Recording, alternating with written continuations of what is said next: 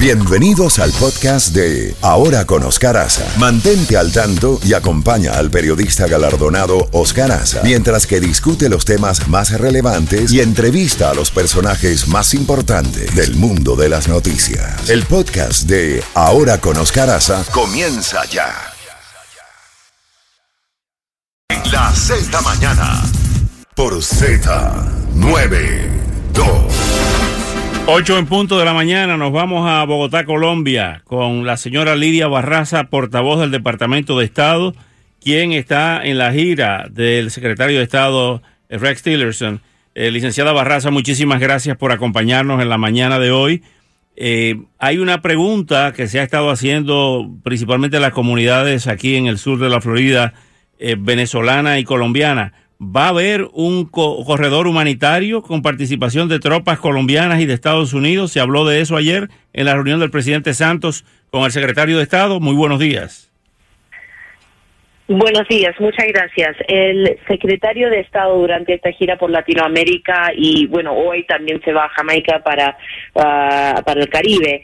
Ah, uno de los puntos más importantes de todas las conversaciones ha sido la preocupación conjunta, digamos, que, que todos compartimos sobre la crisis en Venezuela.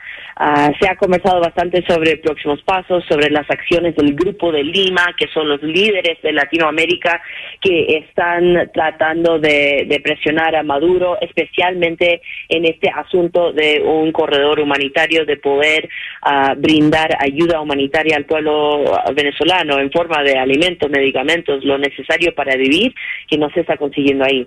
Entonces, ah, ayer con, con el presidente Santos se conversó otra vez sobre este asunto, la crisis que están sufriendo, la, lo que está impactando al pueblo colombiano, claro, eh, desde la frontera hasta Bogotá, y cómo es que mejor pues, se puede presionar a Maduro para aceptar ayuda humanitaria que hasta ahora lo ha rechazado. Ahora bien, con relación a las conversaciones en Santo Domingo, y después vamos a hablar del tema del narcotráfico y de, la, de lo que dijeron en la, conferencia de prensa conjunta, tanto el presidente Santos como el secretario Tillerson, eh, ¿tienen, eh, ¿Tiene Estados Unidos esperanza de que va a haber una salida negociada en Venezuela o ustedes creen que no va a pasar nada en la reunión de Santo Domingo?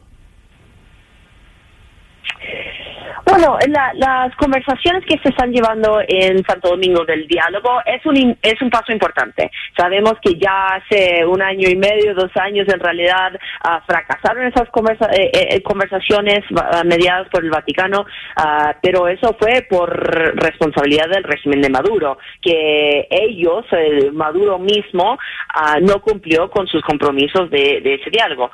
Al reempezar este diálogo, ojalá de buena nos demuestra que quizás hay oportunidad para, para ver unos cambios.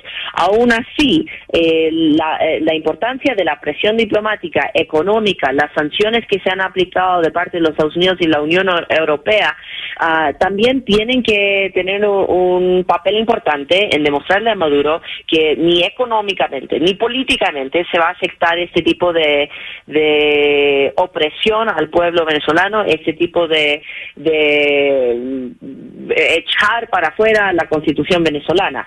Entonces, todo lo que se está conversando dentro del Grupo Lima, en las conversaciones bilaterales y multilaterales entre los Estados Unidos y los, y los vecinos de Latinoamérica, es cómo aplicar más presión, cómo esta presión puede ser lo, máximo posible para que a Maduro no le quede otra oportunidad o ah, para que rinda cuentas por, por lo que ha hecho al pueblo venezolano. Eh, ¿qué, ¿Qué se espera en la cumbre de Lima, donde Maduro ha anunciado que va a ir? Eh, ¿Va a ir el presidente Trump también a esa cumbre de Lima? El, el secretario Tillerson habló en Buenos Aires sobre eso y dijo que, claro, es ah, la, la elección, digamos, del gobierno peruano como anfitrión este año de invitar o no invitar a Venezuela.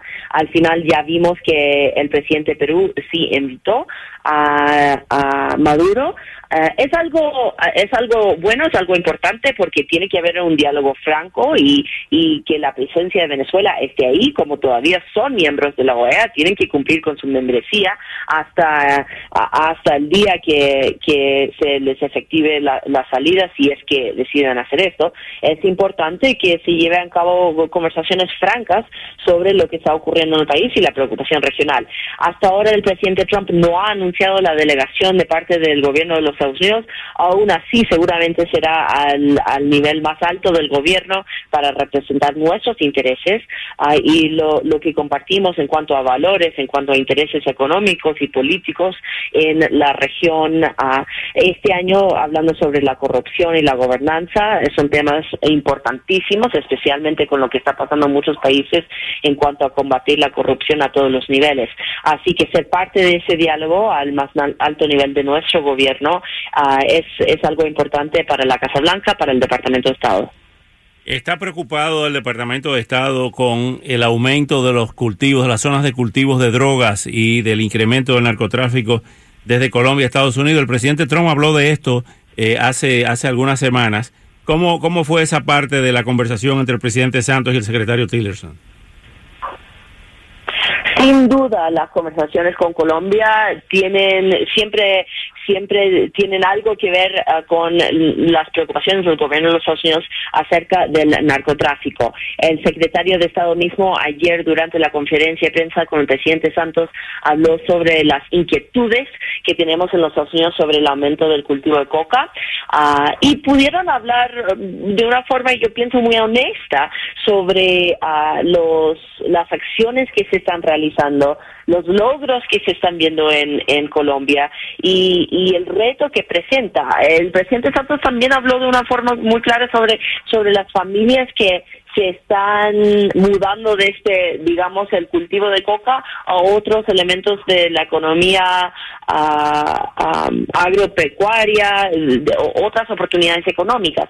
Es importante que se hable de una manera franca. También durante esta gira, y, y, se habló sobre eso en Perú, se habló sobre eso en, en, Argentina, si estamos hablando sobre el narcotráfico, no podemos negar que en los Estados Unidos sí tenemos la demanda más alta del mundo uh, para las drogas y no se puede tratar ni la oferta sola ni la demanda sola.